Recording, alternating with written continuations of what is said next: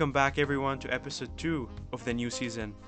In this one, we'll be continuing our conversation about soulmates, but we'll be focusing on the shortcomings of that concept and our definitions of love, relationships, etc. So, I want to start with you, Mr. William. I've seen you yesterday scrolling through some memes. What were they about?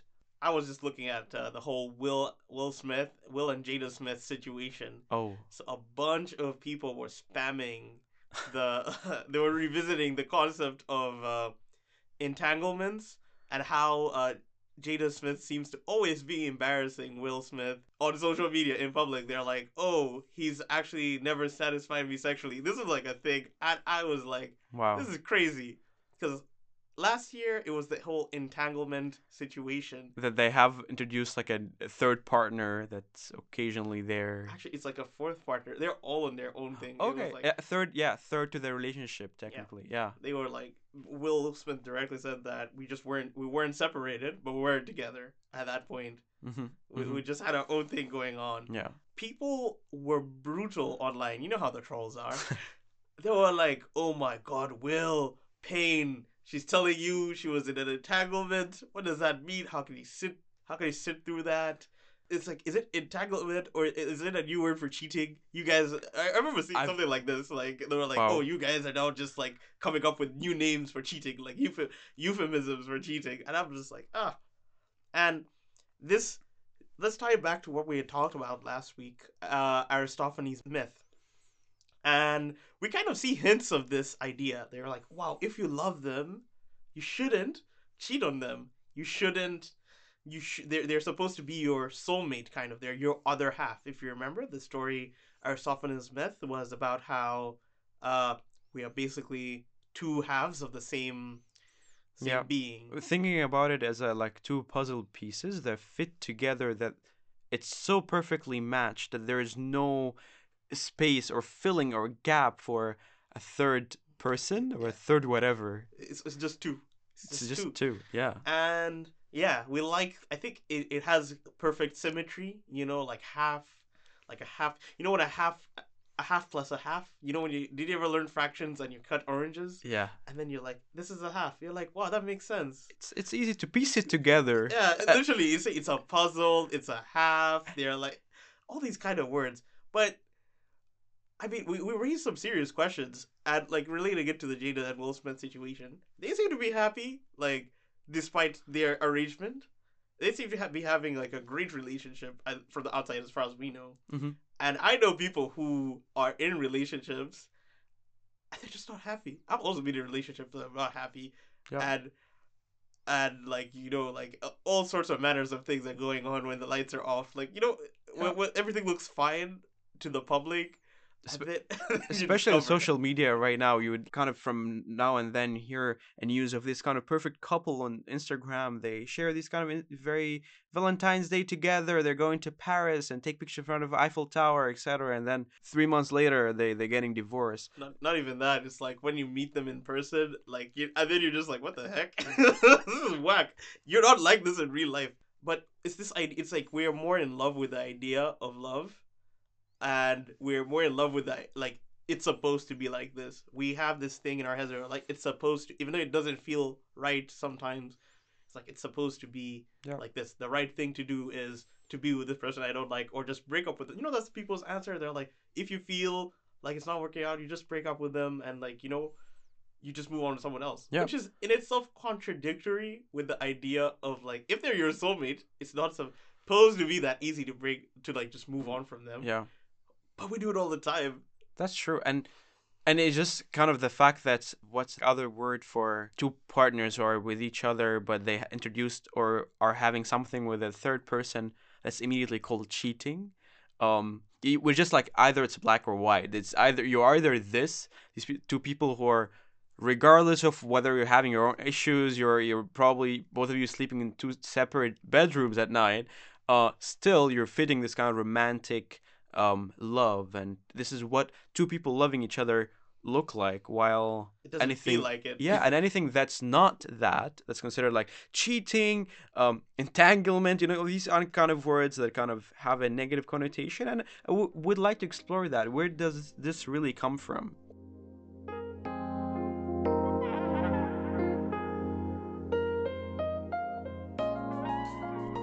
For that, we actually are going to be referencing another philosopher. His name is Alain de Botton.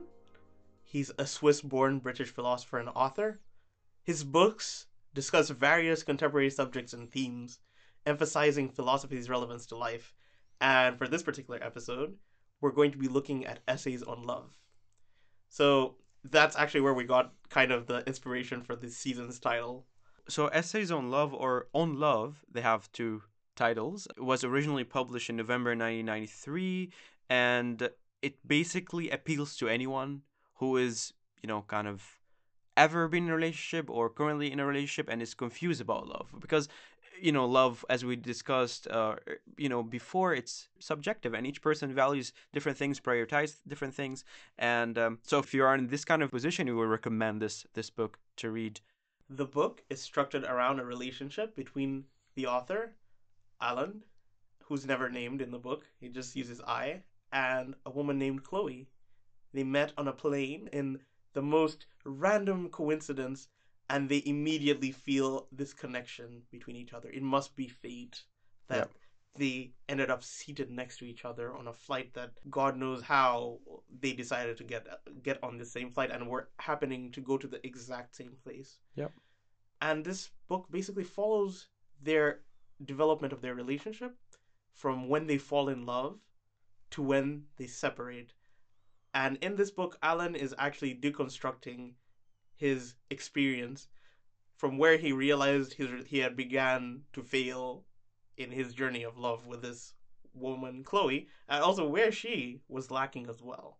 So it's a very good uh, analysis of a relationship. It's a post a post mortem, I would say, of a relationship. in particularly for this episode and as part of you know our journey on hitchhiking through the journey together we will be delving into answering the questions we've asked in the previous episode about you know love and and relationships and expectations etc we decided to focus on two main concepts. The first one is love idealization. The second one is romantic fatalism. But i will start with romantic fatalism. The way alain puts it is that uh, as william mentioned earlier, you know, they were on a plane and he met this random lady who was seated next to him. And mind you, he, he describes that this was not, not the plane that he was supposed to be on. So, you know, he's suddenly seated next to this lady. She mentions a question or answers uh, about, oh, what if this plane crashes?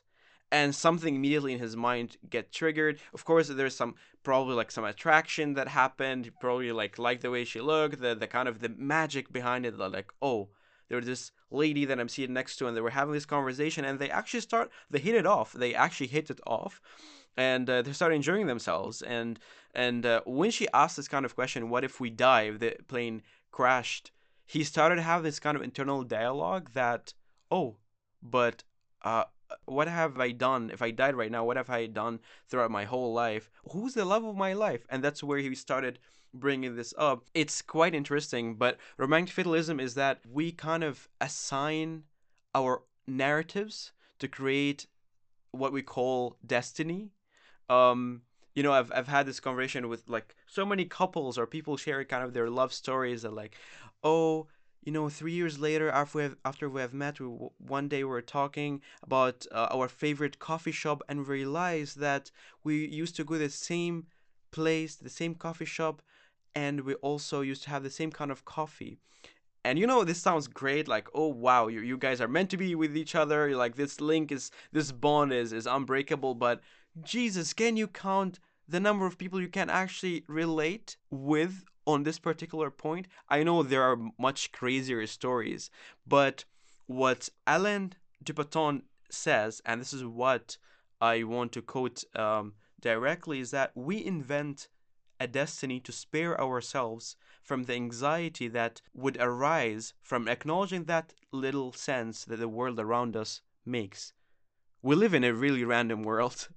The the fact that both of you and your current partner met at, at I don't know Malaga in Spain over over this business trip is nothing but a mere coincidence and this is what he wants to highlight. But because we have this I don't know maybe obsession um this kind of idea that this is fate this is destiny we are you know we, we're our own you know screenwriters and the directors and producers of the whole show uh, to create this kind of love story that sometimes beat like you know Disney, you know, basic uh, love stories falling with the prince and, and the princess. You know that concept when they say you, you saw all the red flags but you ignored them? Like Yeah. this is this is where it leads Also, to. yeah. So why is that? And I think yeah, th- this is where it leads to in his next concept, which is idealization, which comes after your belief in in romantic this romantic fatalism. It's like it's it's the killer of love, basically.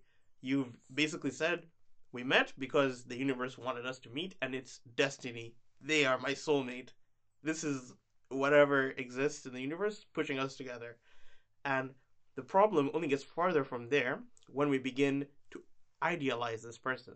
So if you remember what Aristophanes mentioned about wow, our, in our episode about Aristophanes, where we inter- one of the interpretations of the the myth is that that other person is your other half, and that at some point you were one being, and now you're looking for them, you're searching for them because you're looking. They they they basically are you.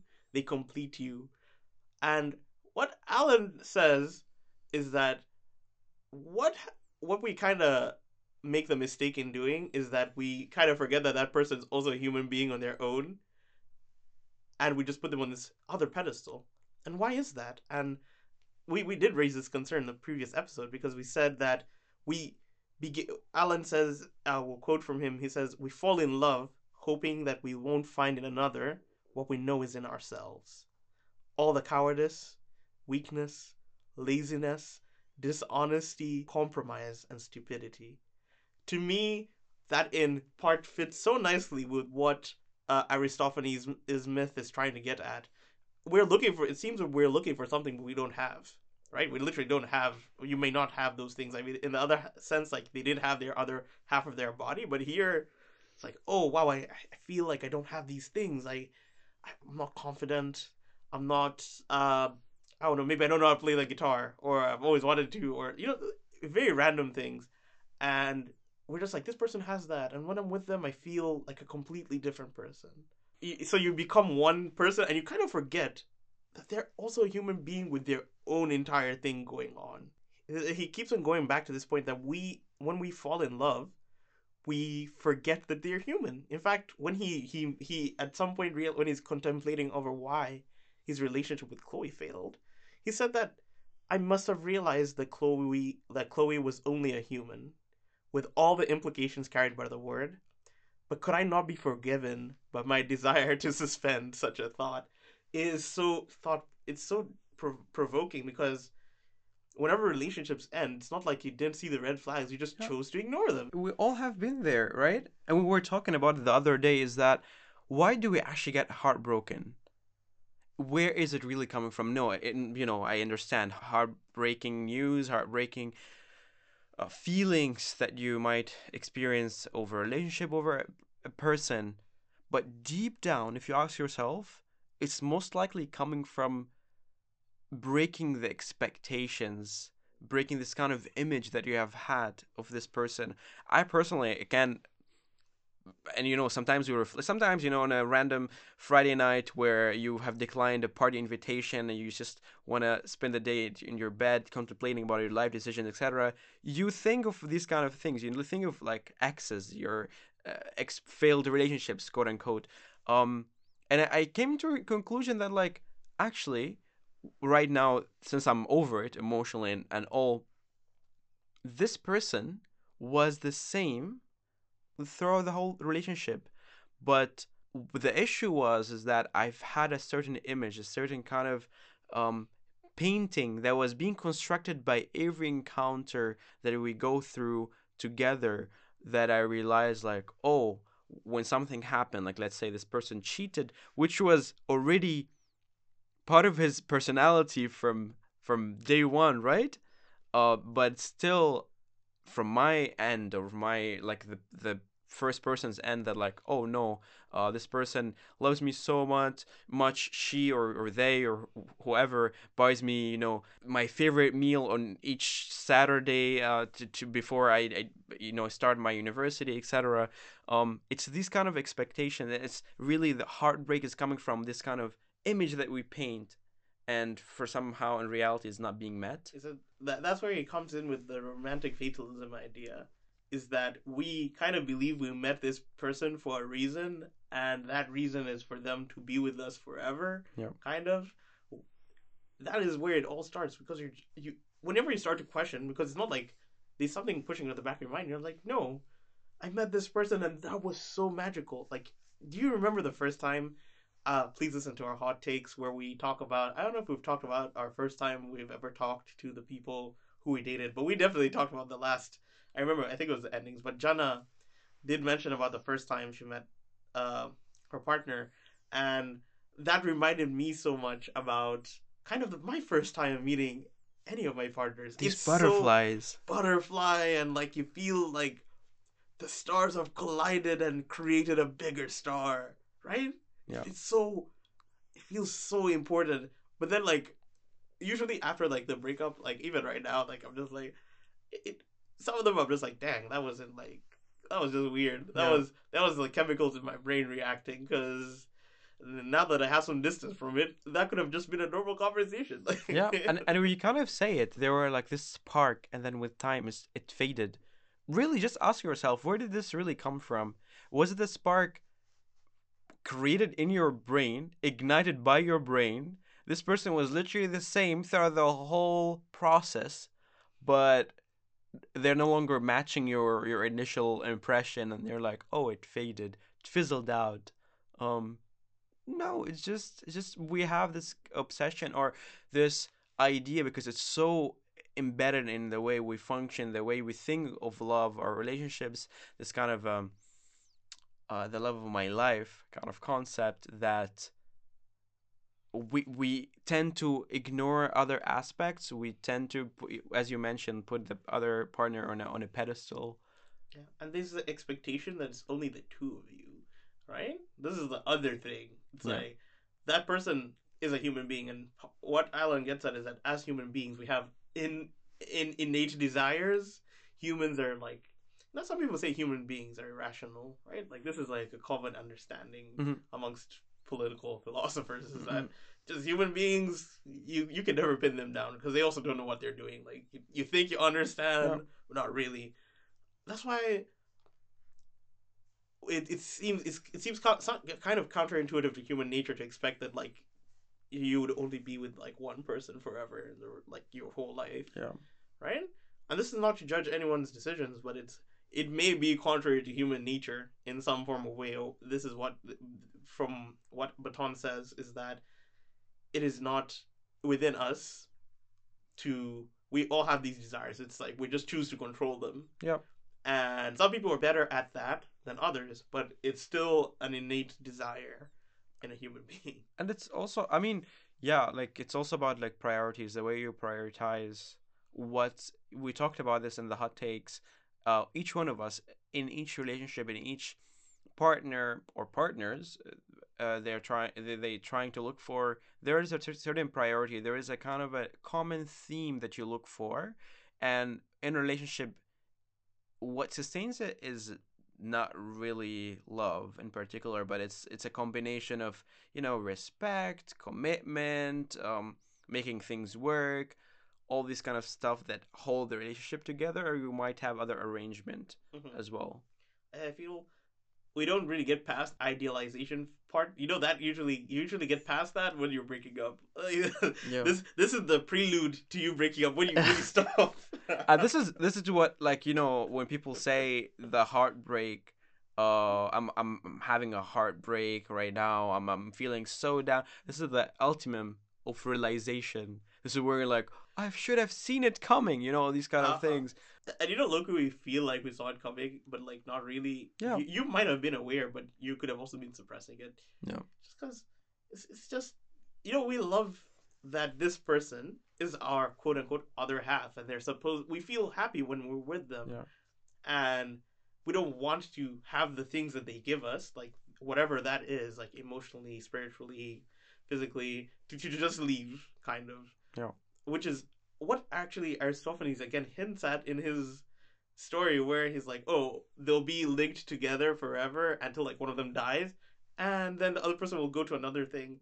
does it mean that we keep on uh, we, we are continuously in this process of creating the idea like what we want Yeah. it's because it's not it's not entirely clear because we know from relationships that we change we change as people so the person you were with was someone right? When, when you leave when you leave that that relationship and you probably either want to go to get into something else you're like you're just looking for other things now? Same things? Honestly another way to understand like dig deeper behind the literal text of aristophanes story uh, when he probably is describing like your partner dying is basically the the narrative that you have had with this person actually ended or, or died in your and right now you're developing a new one that's your your, your new journey your new scenario you're creating um finding the the next one you're gonna idealize the next Yeah. one yeah, like, and hey, and just you know we we're here also to invite people to just kind of think and and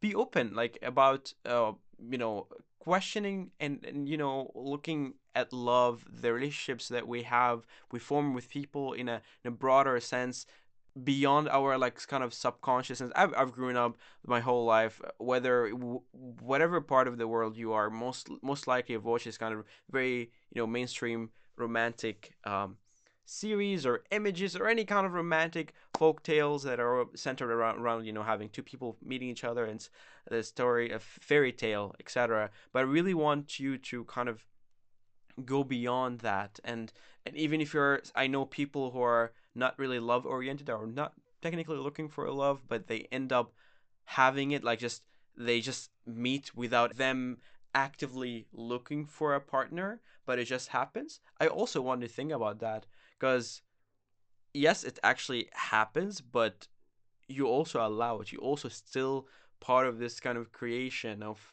um this ideal other or this person that just popped in my life and they just complete me or they just fill something. You, know and the thing is it also applies in some ways to friendships. Kind of like that love you have for your friends it's it's like when it when it hurts you know how people say friendship breakups hurt more than like actual breakups? It's kind of true because what happens is that you also idealize we end up idealizing so many things in our relationships with people. It's a trap kind of because we forget that that person it's also it's a human being. We think of them as our friend but not a human being right? Like oh that's that's my friend. Yeah they're it's, not it's that's you right like yeah. you're not a human being. Like Yeah. It's- it- yeah it's always like main character energy as well for the way we kind of navigate like yeah everyone is supporting cast and they will remain static forever. Yeah. so it's it's just good to i think engage with these ideas when we start to say wow everyone around me is also changing.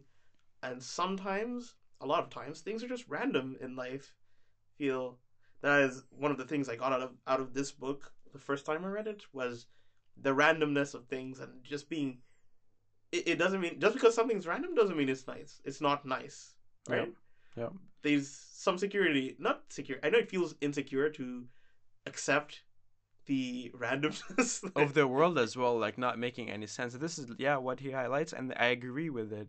But there's also still so much beauty to it. Um I, I the way i look at it yeah it's random. It's it's actually pretty much a chaotic world chaotic uh, system of people social uh, interactions etc but i look at it from like a beautiful perspective that with all of this going on i've ended up meeting this person whether a friend or, or a lover etc and and i'm happy or i'm great. And for all the other valid reasons that each person might have but it's nice. It's it's actually i actually find it more interesting and to to find or or to kind of end up end up being a relationship in a, in a kind of a healthy relationship with someone um in this chaotic world chaotic system and instead of having this fate destiny that was already pre- predetermined um happening it's just such, such a isn't like kind of boring storyline what's weird is that usually when people start they just say it was kind